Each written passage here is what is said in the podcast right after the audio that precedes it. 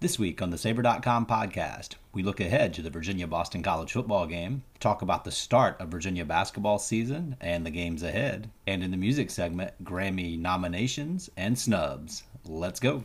The online source for the serious Wahoo fan, thesaber.com. All right, we are chomping at the bit to talk UVA sports, even though there was no football game. Plenty to talk about in the wake of Florida State, another debacle down there in the Sunshine State for them. And unfortunately, they couldn't get the news relayed to UVA in time. So they were down there and made the trip just like Clemson did the week before. So we'll get into that. We'll definitely talk a lot of hoops as we've got two full games on the docket so far at that tournament up in Connecticut for the Hoos. Of course, one big win and one not so big loss.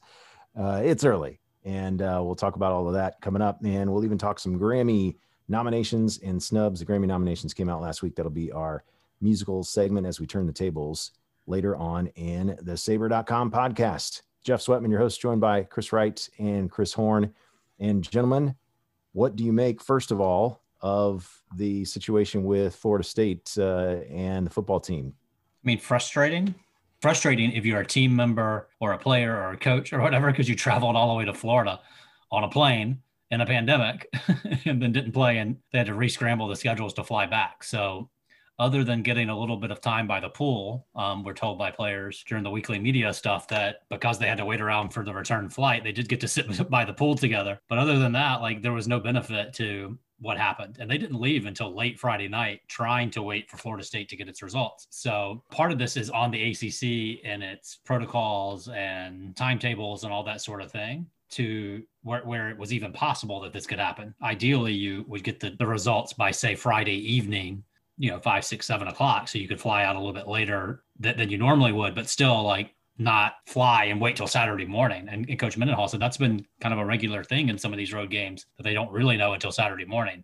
Yeah, I would think frustrating for sure, just because of what it involved. And that doesn't even get into the finances and all of that kind of stuff with all these athletic departments bleeding money without the tournament, without this, that, and the other, ticket sales and whatnot. So yeah, I would think frustrating for everyone involved. Yeah, Chris Torn, what do you think? I thought Dabo Sweeney the week before had said, or somebody said, Clemson spent like $300,000 to get down. I think they took buses, so maybe that was a little bit different expense for them. But man, yeah, it's not a cheap thing to cover all the hotels and the whole deal to get down there, right? Yeah, I know. Well, with Clemson, it was kind of a little bit different deal because it was a Clemson player that got the news. But either way, I think for Florida State, it's just not a good look to have that happen to you 2 weeks in a row. And then, I thought clearly Bronco Mendenhall, and I think understandably so, with all that we know that UVA goes through on a daily basis from back to the summer with what they've done just to play in these games, to have something like that. Like, I think his point was that the ACC policy should be that you have to have all of your information in by Friday night. And you would think that's kind of a common sense thing to have in place. And I think I definitely understand his frustration with, again, all that his team did that, and they are willing to go kind of above and beyond. And, so situations like this don't happen. And then to have something like that happen is just kind of very frustrating. I think, yeah, this is fortunately this UVA team is extremely, I think the culture certainly speaks for itself this year, just what the players have been so steadfast and determined throughout the entire year. I'm sure there's been frustration, but, I'm just extremely impressed by how they've handled things, and they appear to be handling this very well. But again, these protocols have been going on since the summer. So I imagine just doing it week in and week out, is just another kind of frustrating thing to go through. And then, conversely, though, this week should, knock on wood, should happen. Boston College has not had any positive COVID tests in the entire football department, which is obviously saying a lot. So, with this and then Virginia Tech still left, I think there's plenty for the players to get excited about for the rest of the year.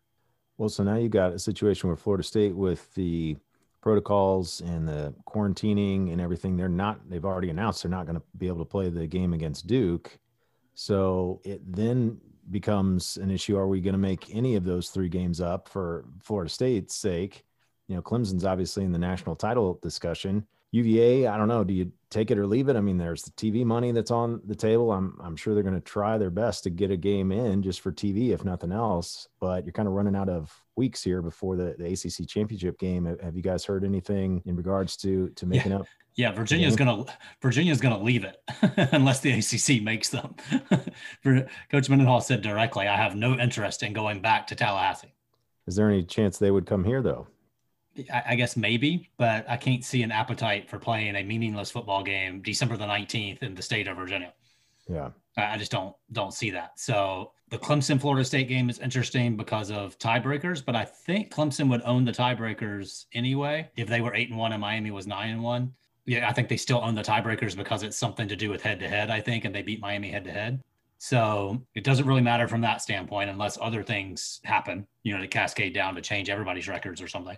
Yeah, I don't see any reason to make it up, right? Play the last two. If there is a bowl season, decide if whatever bowl is possible is worth it.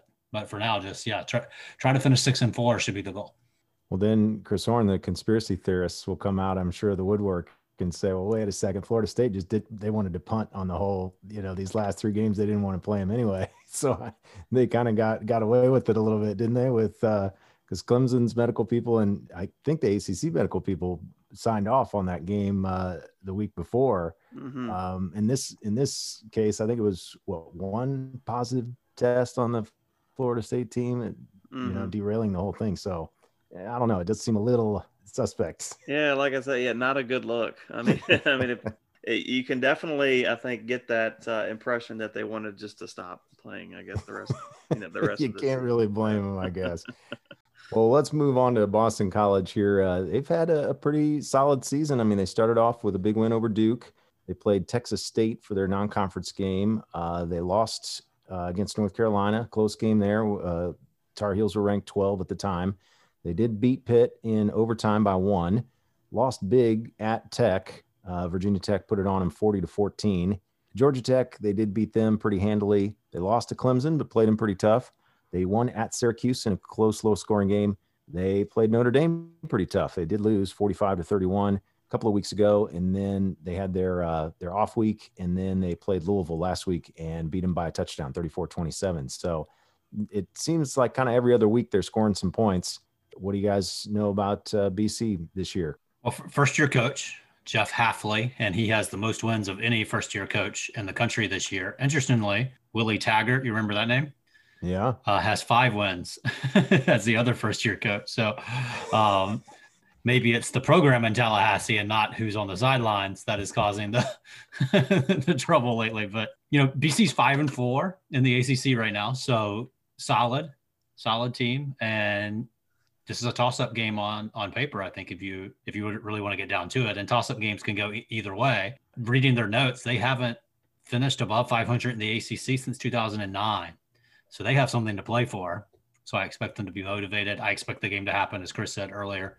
Neither team has had very many COVID issues up to this point. So they have a lot to play for. Virginia, on the other hand, senior day, right? Last home game for the 2017 class, the first full Bronco Mendenhall class. So they could also guarantee a non-losing season with a win and a win in their final home game. So I think both teams have a pretty significant amount to be focused on and to play for in this one. So I expect, you know, kind of a competitive, ready-to-go toss-up game that could go either way. Yeah, I agree with that. I think this seems like typical Boston College in terms of I think year in, year out, they bring like a toughness to the table. They're determined, and, you know, they're going to give you their all, I think, each year. And this year, I think in particular, it's been pretty impressive, as Coach Mendenhall pointed out at his press conference, that first-year coach didn't have a long offseason to work with, obviously, with COVID-19 concerns. So he was able to, put together a team that's 6-4 so far this season that's been competitive in pretty much every game except for Blacksburg, where Virginia Tech just rolled over them. But they've been competitive. Again, as you mentioned, Jeff, at Clemson, they got up on Clemson early before Clemson was able to rally in that game. North Carolina was a very close game until the end. So they could potentially be 8-2 at this point heading into this this game. But yeah, I think they are more pass heavy this year. They have a good quarterback, Tilly Yurkovic, who big 6'5" guy. He can scramble a little bit, but he's more of a passing guy. Five different receivers have 25 catches or more this year, headlined by their tight end who leads the team in receptions. His name escapes me right off the top of my head, but so he's definitely one to watch for. But yeah, definitely, they like to spread it around. They can spread it around, and they haven't, to this point, really hurt themselves. They've only turned the ball over 11 times. Their opponents have turned the ball over 20 times. So as we know, earlier in the season for Virginia, that was a big issue, was turnovers. But fortunately, Virginia's been able to fix that. And again, it's going to be an interesting game. I think both teams seem determined and focused, and they've played focused, and they've been focused on and off the field throughout this challenging season. So I think it's going to be an exciting matchup. It should be a pretty close game, I think. Tight end's name is Hunter Long. He not only leads BC in receptions, he leads the nation for receptions by a tight end. with 49. So he is a big target. I think it says he's 18th among all players in receptions, a big target for them. And anytime I see that, any team that has a tight end, I at least have pause, because that is something that at times has caused Virginia problems in the Mendenhall era. And I believe the last time Boston College lit up Virginia in Scott Stadium, the tight ends were extremely active in that win for BC. So yeah, definitely something that gives you pause. He's averaging 18 yards of a reception, too. This is not a 5-yard route guy. So it'll be interesting to see just kind of how a secondary that's still learning, particularly at the safety spot, if Blunt and Nelson are not available. And it sounds like they are hopeful, but they're not playing, reading between the lines. So as safeties continue to learn on the job, whether that's D'Angelo Amos because it's his first year in the system, or Antonio Clary and Cohen King because they're just younger and haven't been on the field much. That could be a challenge for those guys if they end up matched up on Hunter Long. And Boston College falls into the category of Wake Forest and NC State in terms of teams that Virginia does not play on a yearly basis. And it seems like Virginia, in the Mendenhall era, has done well in terms of the teams they play consistently in year in, year out in the Coastal. Against Wake Forest and NC State, however, they're 0-4, and they did have that one bad loss to Boston College already. So that's kind of in the back of my mind as well. We'll see if that is actually like a factor or not, but that's definitely in the back of my mind in terms of teams that UVA is familiar with versus teams that UVA is not so far in the ACC. Yeah, there's certain teams that the fans you get that uneasy feeling when it comes time for Boston College week, and then you look back and it's like, oh yeah, we've never beaten them. That's why I'm having that uneasy feeling. And I'm surprised, guys, with all these stats lining up and all the stuff you guys have been talking about. According to the almighty ESPN football power index here, it's a 57.1% chance for UVA to win, and they're a 6-point favorite at this point. So kind of interesting because the teams do match up pretty equally across the board. It looks like, both teams giving up a few more yards than they're actually getting themselves on offense. Boston College about 373 total yards, but they're allowing about 403 yards a game. UVA, meanwhile, getting about 420 yards. So a little more potent offensively, statistically anyway, but allowing 431 yards a game. So 57% sounds like toss-up to me. Right? Yeah. The home team has slightly more than majority. But yeah, it looks like the Zay Flowers guy, he's had a pretty good year, over 700 yards receiving and 7 touchdowns. The quarterback's thrown for 17 touchdowns overall, only 5 interceptions. So it doesn't look like they've turned the ball over a whole lot. The line that worried me about Zay Flowers, the speedster is the way that they describe him, the speedster. And we've seen, Brown with Carolina and some other speed receivers get behind Virginia's corners who are a little inconsistent with their technique at times. The safeties are out of position at times. The combination of that, not great sometimes in the pass defense. I'm trying to be as nice as possible without saying, yeah, some teams have lit up Virginia with speedy receivers, right? So, yeah, Flowers one to watch because if you're having to deal with Long, 18 yards of reception, the safeties are, I'm focused on the tight end, and boom, there goes the speedster. And maybe Grant or Cross, if they are a little inconsistent with their technique and they get behind, the next thing you know, it's one over the top. And we've seen that happen. So scream shootout, maybe? Are we screaming shootout? Is that what we're coming down to here? Yeah, I think so. UNC's Brown, he played pretty well against UVA. We can't bring him up anymore. I mean, it's ridiculous what he was able to put up. But him, Harley from Miami went crazy against Virginia. Wake Forest had some receivers who had a lot of success against Virginia. So definitely speed. We've seen that can give Virginia's secondary a lot of trouble. And then you mix that in with a tight end, which has occasionally given UVA some trouble as well. And yeah, I mean, one thing to watch out for, Yurkovic did leave the game last week with an injury. Now his backup, Dennis Grossell, came in and led them to victory and played pretty well. And he's played pretty well in both of his appearances this year, but that could be something to watch. Yurkovic obviously is kind of the guy who's gotten things going throughout most of this year. So if he's not able to go, I think that's a plus for Virginia. Yeah, one of those 30-27 kind of games, maybe. We'll see.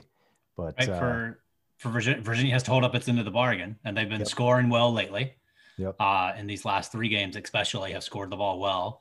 Boston College has two linebackers that are really, really good, Isaiah McDuffie and Max Richardson, third and fifth nationally in tackles. And remember, we were talking about going into the Florida State game, the running back game wasn't as good as they had hoped against Louisville and Abilene Christian. So when you see linebackers, a lot of tackles, you think, okay, are they stuffing the run? Are they popping into gaps and preventing gains? What does that mean for quarterback runs too? Do you want to run Armstrong more than you have with only two games left? Maybe, maybe not. Do you bring in Keaton Thompson to do some quarterback runs? But then that takes the threat of throwing it off of those out, right? So that gives you a little interesting thing to watch too. Those linebackers racking up stops, particularly against the run. Because I think if Virginia can't establish the run, they're not as good. So if that means running Armstrong, fine. I just don't think they're as balanced or as effective or as much of a threat to have a high scoring game if they can't run the football too. And from a turnover standpoint, Boston College, interestingly enough, I think they have 8 interceptions. So, I mean, that's obviously a solid amount, and that was Brennan Armstrong's Achilles heel early in the year. But they have 12 fumble recoveries, so 17 fumbles from their opponents. So they recovered 12. So clearly, UVA's got to have to take care of the football and hold on to it tight. In addition to having success in that traditional run game with the running backs, to help kind of open things up for Armstrong, because, you know, Armstrong's been on a roll, but for him to have to handle everything as far as running and passing, that could be a challenge against a pretty solid Boston College team. Now, Cunningham from Louisville did have a lot of success last week, so dual threat quarterbacks could be maybe an issue for those guys. He was able to really rack up the yards against Boston College.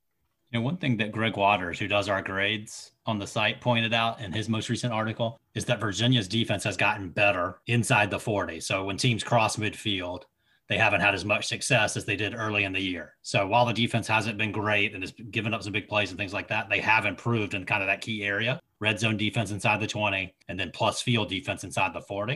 Well, if you look at Boston College, 10 of their scoring drives have been 70 to 79-yard touchdown drives. So like gain some yards, right? Like longer yardage drives. So will that play into it? Where Virginia bends but doesn't break, Jeff, where they hold inside the 40. I know you've pointed that out some too, and Greg's numbers support what you've been seeing. Yeah, you know, turnovers so many times these kind of toss-up games, it comes down to that one or two plays that can really turn the tide. And maybe it comes right off the bat. We've seen some big plays, positive and negative, super early in these games for UVA this year. So 20 touchdown drives of 7 plays or more this season for Boston College. So maybe this is, like I'm saying, not a big play game for Virginia, but they could just prevent the big ones and turn this into a field goal kicking contest maybe. Yes. Keep them to field goals. That's for sure. The red zone defense and the turnover is always so key, but wanted to get your take, guys, on, speaking of the kicking game, obviously national news, and Vanderbilt, making headlines with their kicker, Sarah Fuller, the most famous walk-on in college football this season, according to the Associated Press. She's apparently going to stick with it. It wasn't just a one-game deal. The first woman to play in a Power 5 conference football game. I felt a little bad. It was my alma mater, Missouri. Vanderbilt was so bad offensively that she didn't get a chance to kick an extra point even, or a field goal. She got to do one kickoff to kick off the second half, and that was it. But what's your guys' take on I wanted to give you the floor on what you think all of that means for college football in general. I think it's awesome. as a coach of a girls basketball team and as a dad of a daughter, as girl dad. Awesome. I think it's really cool that she got in a Power 5 game. In terms of the landscape of college football, it would take more than one player creating sort of major ripple down cascade effect. But so, yeah, as a girl coach and a girl dad, thumbs up from me. Oh, yeah, totally. Yeah, I have 3 daughters. My older 2 daughters will not play any ball sports whatsoever, so football will not be in their future. But my youngest, she's pretty feisty, and so she probably will. Yeah, who knows? You never know. I think she has a love for soccer, and she hasn't played it yet. So you never know. Maybe down the road she could be the next one. But no, I thought it was cool, and just seeing all the reactions, just through Twitter, I thought was pretty neat as well, just what it meant to a lot of people. Yeah, I mean, Billie Jean King was chiming in on Twitter, and it was pretty – they did a pretty good job, I thought, on the broadcast of kind of putting everything in context there. So kudos to Sarah Fuller and the Vanderbilt program despite their struggles this season. So we will look forward to the Boston College matchup for UVA this weekend. And, man, I can't wait to discuss hoops with you guys next as we finally got UVA back on the basketball court with Coach Tony Bennett. So – 2 big games to talk about. We'll do that next here on the Saber.com podcast. It's your number one online source as a Virginia fan. The Saber.com. Into the second segment of the Saber.com podcast we go. Jeff Sweatman, your host. We'll talk about some Grammy nominations and snubs from last week's big announcement for the 63rd annual Grammys. It's coming up at the end of January, hosted by Trevor Noah this year. That'll be our Turning the Table segment. But first, let's talk about basketball. Gentlemen, I think all the fans had us in the Final Four after that first game, and then it's like we're all jumping off the Titanic here after the second game. So please bring us back to reality and put it all in perspective. Chris Wright, what were your takeaways? Fans are going to fan. That's what I always say, because fans are a much more emotional roller coaster than the participants themselves, who try to at least stay as even keel as possible, particularly in a basketball season. I mean, there's 25, 26 games. You're talking about 18 to 23-year-olds.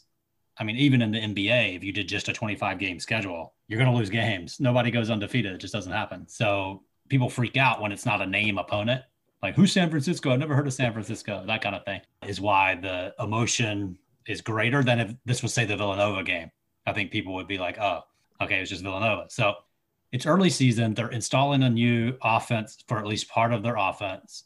The defense is a rhythm defense. I say this all the time. So it takes a little bit of time to gel on that end when you have new pieces. And frankly, they have a lot of new pieces. So I don't see any reason to be alarmed. It was not a good performance. The defense was a mess. That was awful. Like, by Virginia standards, especially. It just wasn't very good. Guys were late. Guys were not alert. They certainly were not continuous. That's Coach Bennett's big thing, is even when you make mistakes, can you make up for it with a little bit of tenacity by scrambling and doing things like that? So a lot of work to do on that end, and I'm sure they have heard that a lot since Friday, that, you know, they need to be tougher mentally. They need to be tougher defensively. They need to have more grit. Coach Bennett has been using these terms in the media, and I put this on the message board Friday as soon as they lost, after I heard his post-game comments. It seems to me that Coach Bennett is not happy with his team's toughness. Now, he's not someone that comes right out and says, my team is soft. But if you read between the lines, media day, we're blue collar, not blue blood, which people took to mean at the time, oh, yeah, look at us, like we are blue collar. I think looking back at it, he might have been reminding his team that we're blue collar versus saying we are blue collar. And then after the San Francisco loss, things like gritty. We're not gritty. We need to be more gritty, more tough, more intangible type things. And even after the Towson game, there were a couple of hints with what he was saying in terms of, you know, like what he said about them defensively down the stretch of that game. And yeah, I think he's sending his team a message that they need a little more Virginia in their game than pretty in their game. Well, Chris Horn, was this a little bit of the UMBC template too, where they kind of spread us out? It seemed like they hit 13 threes, which you just got to tip your hat, you know, on some of those. The one they banked in at one point, I mean, Kihei was all over him, and there were many wide open threes as well. But it did seem like they had some shooters. They had a couple of really quick guards, and when you spread out the pack line like that and you hit those threes, that seems like the recipe. You know, you got to pray some of those shots go in, but what was your takeaway?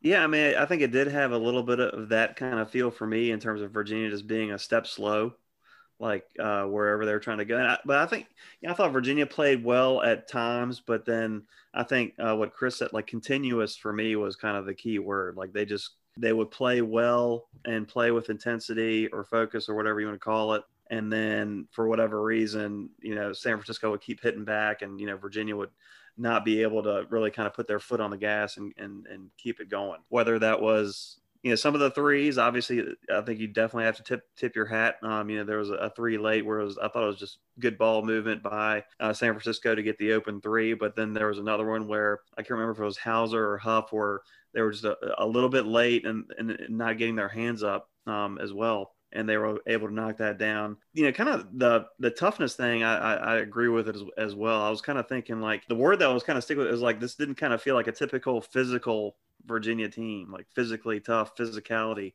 I would have been interested to see, like, maybe Poppy Cafaro kind of get in there, you know, kind of add a little bit, inject a little bit of that in there.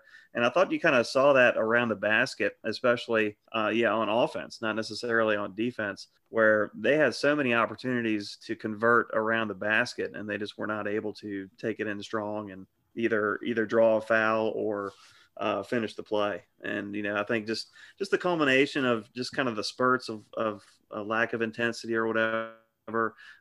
Like Chris said, like the defense was kind of just not continuous throughout the whole game. I mean, there were maybe some flashes, but it really wasn't good to Virginia standards. And just the lack of finishing around the basket, I think that just, and then San Francisco just, you know, it put San Francisco in an opportunity to be able to you know, pull out the game. And that's what they did. Two things. One, 8 of 22 on layups, according to the live stats. So that's not good on shots near the rim. The word that a friend of mine used in a text message to me was they look so unsure. A lot of times you can equate uncertainty or indecisiveness, hesitancy with effort, right? So I think a lot of fans look at it and they say they didn't give any effort. They weren't because they didn't dive on the floor or something. You know what I mean? Like I equate, I think unsure is a good word for it. I don't know that they didn't want to win or they weren't trying hard. You saw several of the close-ups of players where you'd catch Sam Hauser kind of shaking his head like, oh, this is so, like, I'm running in quicksand today, or a clip of Jay Huff for a second where he's just like, oh my God, I can't believe he made that three. Those are signs of a team that's uncertain, that's just not sure about what's going on. That can be equated to a lot of things. The defense is demanding. If you're not sure of your rotations and then you're late, it's really easy to get stuck and stand there instead of just scramble. That's an uncertain sign to me from years of coaching. And then the other one is offensively. When you're not sure, you become hesitant. And if you're hesitant, you're late. And if you're late in a 5-out system where you're trying to drive, the gap is gone. The gap is not there very long in Division I basketball. If you've ever sat down low in the JPJ, you know what I'm talking about. Those gaps are here and then they're gone. They're fleeting. So if you're hesitant at all, a 5-out offense will not work. Well, and let's get a little more in depth on this topic, guys, in terms of the bright spots for that San Francisco game. You know, Justin McCoy in the starting lineup for both of these first two contests, and he, along with Reese Beekman, leading scorers. They both had 11, although I think you guys would both pretty much admit if they're going to be our two leading scorers, we're probably in trouble. And I do want to ask you about Huff and Clark and how they played. But let's start with Beekman and McCoy. I thought they both played really well against San Francisco. Yeah, I think we saw why Coach Bennett liked Reese Beekman for as long as he did on the recruiting trail. I mean, just he's poised out there. He was one of the few, both he and McCoy, who finished around the basket, hit a couple outside shots, and yeah, again, just played under control. I thought there were a couple times where, you know, his man got by him, and I think that was kind of some issues defensively, kind of recurring throughout the game, where guys were able to get past their defenders, their Virginia defenders, and which led to some scores. But I was very impressed with Beekman, and I can definitely see him playing a large role this year. And McCoy is a guy, I really liked the energy that he brought, and he definitely seems to be fitting into that kind of Isaiah Wilkins-ish kind of mold, I think, in terms of a guy who can bring that energy. But also, you know, I think he's flashed some scoring ability, which hopefully over the course of the season, as he gets more and more playing time, will be more consistent. But no, I liked what he brought to the table, you know, from a rebounding standpoint, from an energy standpoint. You know, there were times, again, on defense, I think to Chris's point, as far as being unsure, is like, you know, there were a couple of times where defensively, I think guys were a little unsure of exactly what to do, and, you know, a little more thinking going on as opposed to reacting. And that's you know, when I do think, though, that this Virginia team is going to rely on some of these younger guys And it's going to be a process for them to be totally comfortable and to be able to react in the defense rather than have to think about it. So that's something to watch out for. One thing I will say is Caden Shedrick, when he was out there, when I think we had spoken earlier about, the pop, the athletic pop that Mamadi Diakite had brought to the table. And I didn't really see that anywhere in the front court, but I thought McCoy looked a little bit better. But, man, Caden Shedrick is a really, really good-looking athlete. So I'm really anxious to see how he develops over the course of this season. But I think he's got a pretty promising career ahead of him. Yeah, and I'm with you too, Chris Horn, on the, Cafaro not playing at all was a little bit of a mystery. I looked at because I was looking at some of the names on these San Francisco guys, and sure enough, a majority of them are international players. And, they had some height coming off the bench. I think every guy they brought off the bench was 6'8" or 6'9". And, we were talking about the toughness or the grit of UVA to this point. And Cafaro seems like that sort of player. He has that international background. He's played in some pretty high level, worldwide tournaments and that sort of thing coming in. And I don't know, I thought he could have given us maybe a little bit of a spark and shoved some guys around down low or whatever he needed to do and kind of match that, the foreign players sometimes I feel like just have that no fear, just go get it type of mentality that maybe some of these diaper dandies or whatever come in a little more coddled out of the American system of high school basketball or whatever. But Chris Wright, what did you see from McCoy? I still say he got an and one there at the end, which completely changes that last 20 or 30 seconds. And then I want to get your take too on, since we didn't get the call and we were down by one, we didn't foul for like 10 seconds went by before we committed the foul there. And there was only, I think, 2 seconds between shot clock and game clock there. Some in-the-game management issues maybe explained by the youth on the team, or what do you think, Chris Wright? Starting with Cafaro, I don't know that he would help 5-out offense. He just wouldn't. Okay, so that's what they're doing on that end. So that's why his minutes right now are non-existent. And explain that 5-out, because I've heard the commentators say that too. What does that mean? You're just driving to the basket more? It didn't seem like there was a whole lot of passing to the open guy. We were just taking it up 1-on-3, it seemed like, on a lot of those missed layups. Right, depends on which game you're talking about. So right. But then also San Francisco wasn't playing bang it down low either. So Cafaro wouldn't help you there either. So that, just to finish up my thought on that. True. But 5-out offense simply means open post. Nobody's in the post. 5 people outside the paint. So what that is designed to do is be equal opportunity, meaning the ball pops and moves and guys get different chances to do things within the concept. And there are little things built into it. So pass and cut, pass and screen away. There's some isolation things. So it's not just as simple as 5 people stand around outside the paint. So, but that's the general idea. And so what you're trying to do is use Hauser and Huff, who are good shooters as front court players, Murphy as well when he comes in, is to space the floor to create driving lanes, right? And then those driving lanes hopefully get you all the way to the rim, or they suck in the defense and lead you to kick it out again. So if you take the 2 games, you see the good and the bad of that, right? So Towson got sucked in repeatedly. You had kickouts that were wide open. Towson did not guard the rim very well. So you just had a lot of open shots. And guys at this level, frankly, should make open shots. In the NBA, it's even more drastic. If you leave a guy open, he's just going to make it. But it's pretty drastic at Division I compared to the level prior to that as well, so high school. So that's part of it. But listen, San Francisco had the advantage of seeing it, which Towson didn't know it was coming. So what San Francisco decided to do, and it was the correct decision, is overplay the perimeter, deny those three-point shots, and then don't help. They chose not to help. They said, beat us at the rim, beat us at the free throw line, instead of lighting up the three-point line like they did with Towson. So it was a very conscious choice. They were forcing Virginia to drive. Well, that's kind of what you want. That's the point of the space, right? But then you go 8 of 22 at the rim, and you have guys not getting cleanly by, so they end up in the mid-range game instead of at the rim. Now, they did get a lot of free throws, and they did capitalize on the free throws part. But listen, when I see that, alarm bells go off to me, because Florida State's going to do that. Clemson can sort of do that. Duke can do that. Carolina can do that.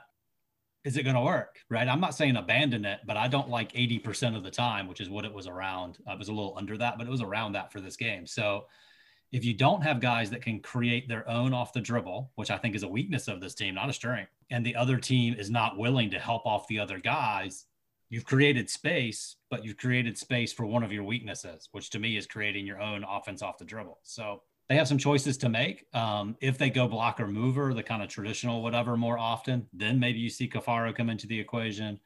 Then maybe you see McCoy become even more valuable in ways, because he has played really well. We talked about him a lot in the preseason as being a guy that we thought maybe could be a factor. So here on the podcast. So ball screens were non-existent for these two games. And to me, that plays away from the, what A, worked really well last year, but B, plays toward the strengths of Huff and Clark. Huff is an elite rim roller. He's one of the best in the country, top 10, 15 percentile the last 2 years on rolls to the rim. There are zero of those in this offense, right? So we only saw it when they went to a specific call to make that happen. So yeah, some decisions to make now that they've seen it live. You know, normally these are things you would get answered in a closed door scrimmage. Those don't exist in 2020. So you got some real quick answers from a really smart, good game plan from San Francisco. That doesn't mean scrap it. That just means you now have something to work from. Yeah. What'd you think, Chris Horn, Jay Huff, 2 shots in the San Francisco game? I couldn't believe that when I saw the stat after the game, and one of them came with like a minute and a half left in the game. I don't think he took a single shot in the first half. So right, you know, Hauser sat for a good portion of the second half, it seemed like. And you know, it's one of those good problems to have in terms of the success. You know, Trey Murphy gets the last minute reprieve on the waiver, and so he's right in the mix and hits 6 of 8 on 3, leads the team in scoring with 21 the first game, and goes 0 for 6 from the field in the second game. Got a lot of playing time, rightfully so. But Abdur-Rahim seems to be kind of the odd man out maybe with that, how that has transpired, because everybody kind of thought Murphy was going to be on next year's roster. So how do you see all that playing out? Yeah, it's kind of a lot to unpack. I think the good thing is, I think it's obviously early. You know, it's the second game, and I think it back to what we were talking about earlier with Chris talking about the blue-collar mentality.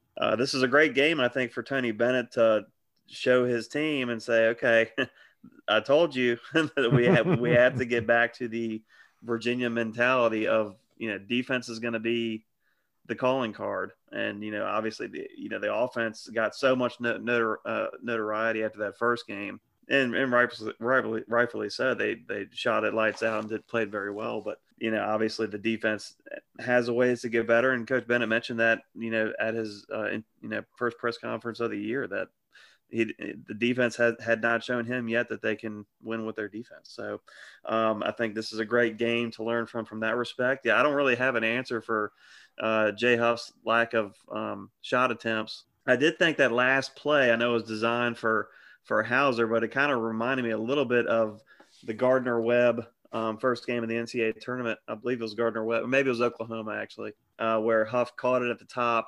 Somebody came out quickly to cover him, and he went right past him and dunked it home. I think it might have been Oklahoma, and I was kind of hoping he would have done that, but no. But I mean, obviously Hauser's a great shooter, but when you have guys who are capable and a lot of guys who are capable, you know, it's going to be interesting how Tony Bennett kind of figures this thing out, because I think there are a lot of guys who can play. You know, we're not sure exactly who's going to be consistent and what's going to happen, and you only find that out, I think, through gameplay. Just to circle back, 5 around 0, Huff's a floor spacer. If they're not helping off, when's he supposed to shoot it? They didn't put him in the mid post in an ISO situation really at all that I recall. That's not on Jay Huff. That's on the coaches and his teammates, in my opinion. Like, could he have been more forceful? Where on some of those 5-out catches where he just puts it on the floor and goes, I guess maybe, right? But I don't know that you want him doing that all the time. And then that last one that he passed up, he actually set a ball screen first. So that's why he was open on the pop. So more argument to run the ball screen earlier in the game so that he could shot fake and go or shoot that top of the key 3 versus that last play of the game where he's just running the play pretty much, even though there were options on it. I don't think I answered your question since I'm sort of like sneaking around, did the coaches do a great job type of question here? Because I thought they should have went more mid-post isolation for both Huff and Hauser. If they're going to stay out on the perimeter, the reason you have versatile guys is that you can punish them in multiple ways, not just as floor spacers. And they went to it late, and Hauser delivered on it. They should have done that a lot earlier. And I would have fouled earlier to answer your question. I forgot to answer earlier. You know, cut the lead to one. Maybe it should have been an and one. Okay, fine. There's a 2-second difference. You're not getting the ball back, so you're going to have to foul. I was fine with one trap. Right. I think ideally most teams would do that full court, but they chose to do it at half. So I'm okay with that. That's not a disaster yet. But after one trap, I think you have to foul. They went for a second trap where they followed it down the sideline, and then that trap got passed out of, and then they just kind of play keep away for a second. So to me, the mistake was after the first trap. And I don't know if that was players or coaches saying go for two traps, but I think one and then foul is the correct way to play that out percentages wise, where you get two or three more possessions instead of just one, even though they could have won on that one possession. Thought there for a second Murphy was going to get the tip in there. That would have been an interesting go to the replay and see, did he get it in time? You know, was it last week I was saying like greatness is not showing up with a bunch of points in one game. It's consistently showing up. Was that on last week's podcast? That's Trey Murphy, right? You drop 21 and then you don't make any shots. To me, like he played 25 minutes and everyone's been talking about Clark and Huff and this, that, and the other. You play 25 minutes, weren't great defensively. No one was, frankly. And then you didn't hit any shots like you did in the previous game. And again, they were hugging up on those, but we saw him drive and throw down two-handed against Towson. Like if you're going to play 25 minutes, that's, you got to be more productive with those minutes, or you need to get him down around 17 or 18 minutes. And then you can work in a wall to Tensai, who also can get hot. You know, he actually shot the ball well, but they're not running him off screens and stuff. That was what spaced out the offense last year. Like lots of decisions to make. This is not an easy solution. The thing is, it's not about what you choose. It's just being committed to what you choose. So if they choose to stay five out, you just got to be better at it. If you choose to mix it up, you just got to be good at it. Right? So whatever the choices are, it's going to come down to being better at it. Well, and Walden Tensai, you mentioned him. He did, it seemed like he hit a couple in a row there in the second half, right when we needed him.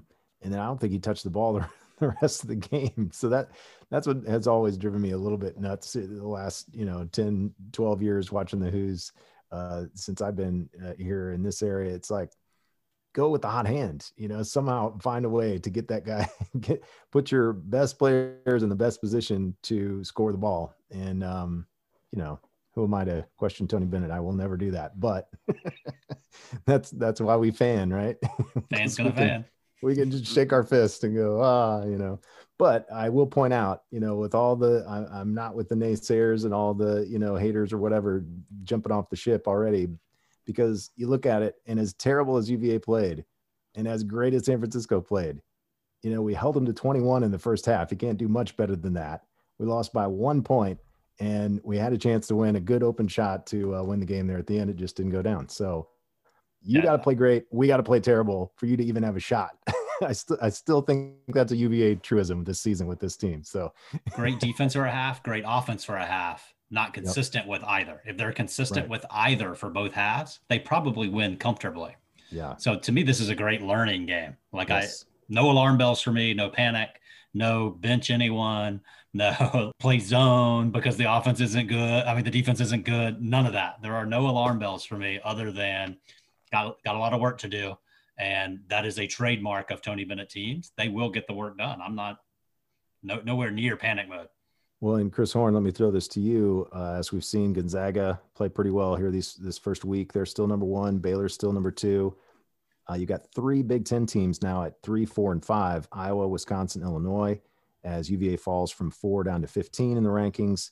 Not that we put much stock in that, but just wanted to note it that Villanova, meanwhile, has fallen from 3 to 12 after their loss to Virginia Tech in overtime. Now, that was their third game in 4 days for Villanova, so I will point that out. Virginia Tech picked 11th. In the ACC for the preseason anyway. Now they find themselves ranked right behind UVA in the top 20.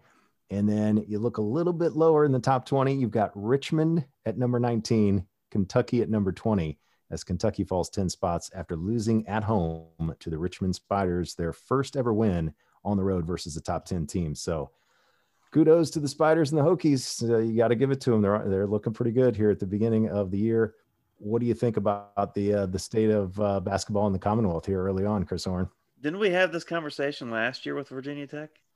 I think they had a pretty good Maui Invitational, and there were the talk of the town, and Yeah. Once they got in the ACC, then it wasn't they weren't as successful. Now they have some players, guys who are experienced from last year who can score the basketball, and they have a nice addition from Kansas State. And obviously, being able to beat those teams says something. And from Richmond Spiders, I'm very impressed with them so far as well, taking it to Kentucky. But I think it's just early, and I think I certainly don't think Tony Bennett wants his team to lose ever. But I think for him to have the chance to show that or to learn from that San Francisco game, I think is going to benefit UVA a lot in the long run. So I'll be more interested to have this conversation in a couple months, I think.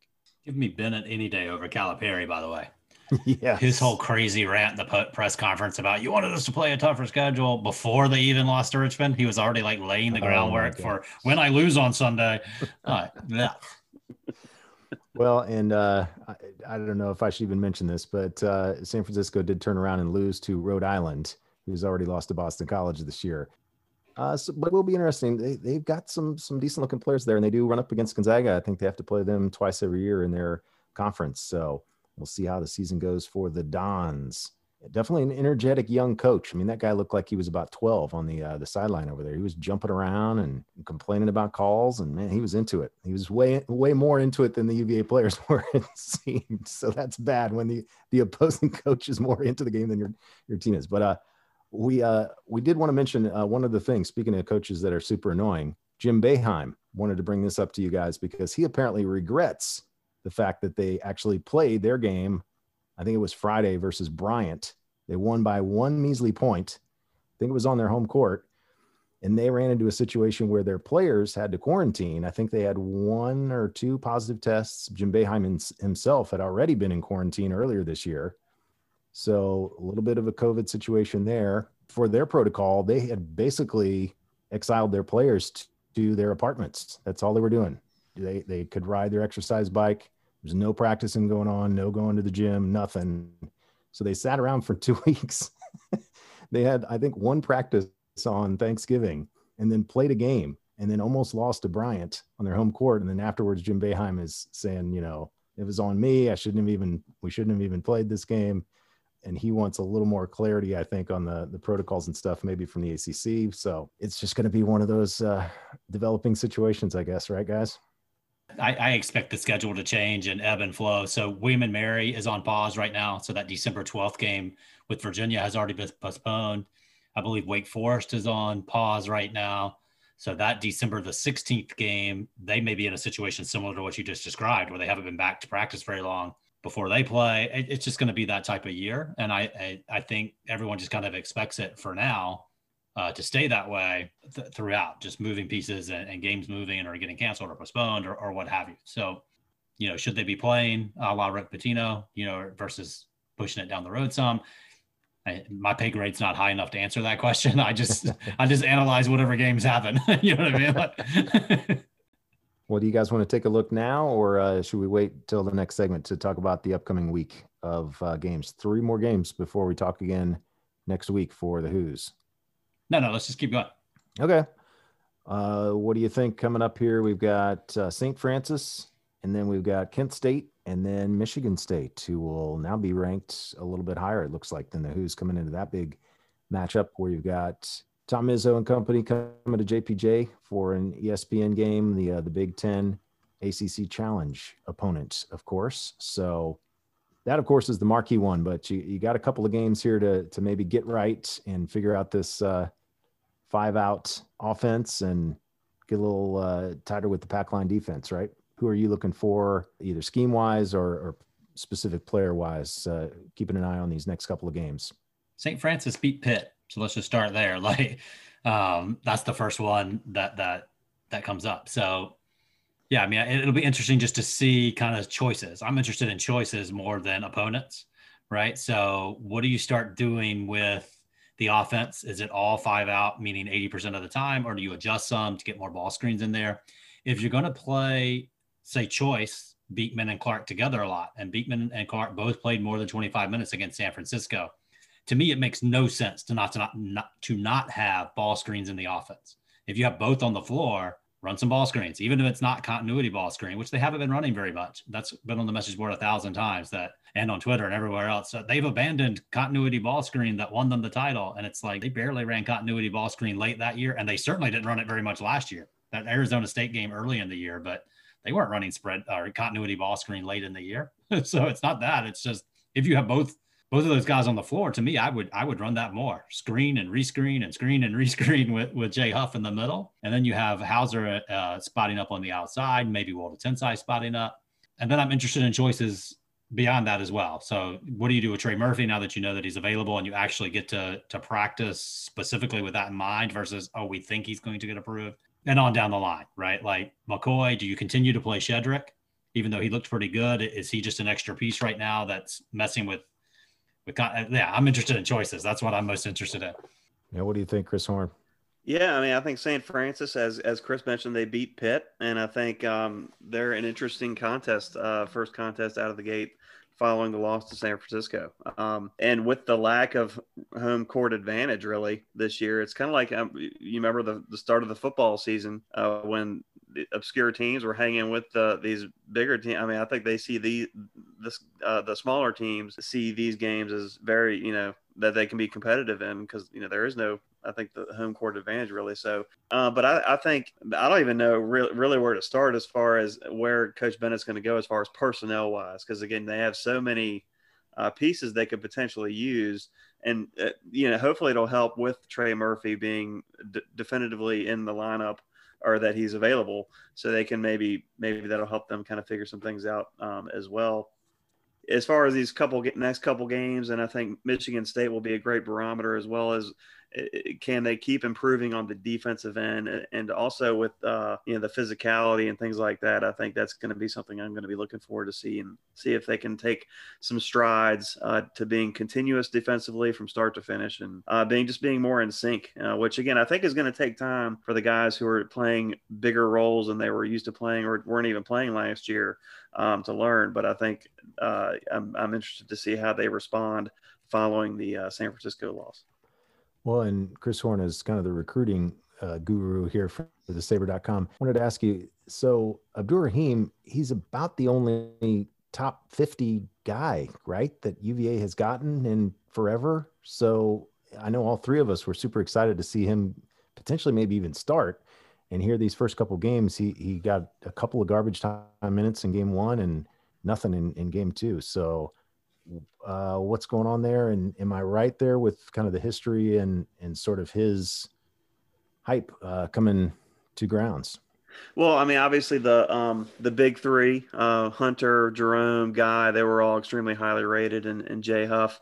Casey Morcell was very highly rated in his own right coming in last year's class. But no, Abdur-Rahim is right there as far as with Kyle Guy, as far as being one of the most highly rated recruits in the Bennett era for sure, and Virginia school history for that matter. So it is interesting, but my thought was right with you, Jeff, as far as when Trey Murphy was declared available, when he was got his waiver, that Jabri was kind of maybe the guy that hurts that impacts the most. Now, just of course basing it off of Jabri's high school stuff, and another thing with Jabri, he did miss his entire senior season with or most of it, with a foot injury. So I'm not sure, maybe that's kind of hampering his development somewhat. So, we're not really sure exactly, but with Murphy, you get a guy who's got 2 years of college experience, and obviously he showed flashes of what he could do in the first game. So I think for me, that was my first thought, was that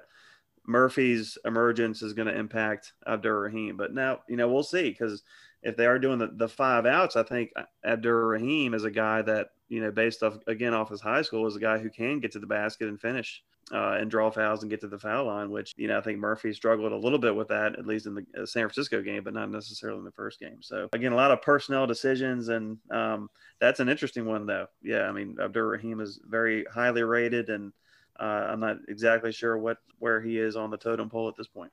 Murphy, is he considered a grad transfer? Has he already graduated from Rice and now we still get 2 years with him at UVA, or did I misunderstand that somewhere along the way? No, he started, he played 2 years at Rice, and then he transferred to Virginia, and his initial plan was to sit out this year to get stronger, to work on his defense and things like that. Yeah. But then, you know, obviously this year is basically a free year eligibility wise. So they applied for the waiver and thought it was a better decision for him to play this year. And that's where we're at. So no, he wasn't a grad transfer or anything like that. And he will still have 2 years of eligibility if he wants to use them after this year. Well, it gave Jay Billis a good chance during the broadcast to rip the waiver system and just, you know, he was like, just grant all these guys, just let them play. Come on, NCAA. Any chance he gets to rip the NCAA, he takes it. So, but Jay Billis was also saying that they post trap every time a post touches the ball, and they have decreased the amount of post traps in the last 4 or 5 years. Yeah. There's a sweet spot for it, it seems like, in the data. So whatever, he just uses his platform to push whatever he's thinking, I guess. What did Coach Mendenhall say a few weeks ago? When he watches the games, he turns the announcers off because they're wrong most of the time. So I'm going to start doing that. Are you getting to that point, Chris Wright, where you just I leave getting confused. I leave them on, but I ignore a lot of what they're saying. Or every now and then I'll clarify on the message board. You know, like, by the way, whatever you just heard the announcer say is just rubbish. I do that sometimes during games so people don't get carried away with whatever they're going on about. For the Michigan State game, I think I definitely will have to turn the volume off because it'll just be Izzo, Izzo, Izzo from ESPN, I'm sure. So how many titles does he have? Exactly.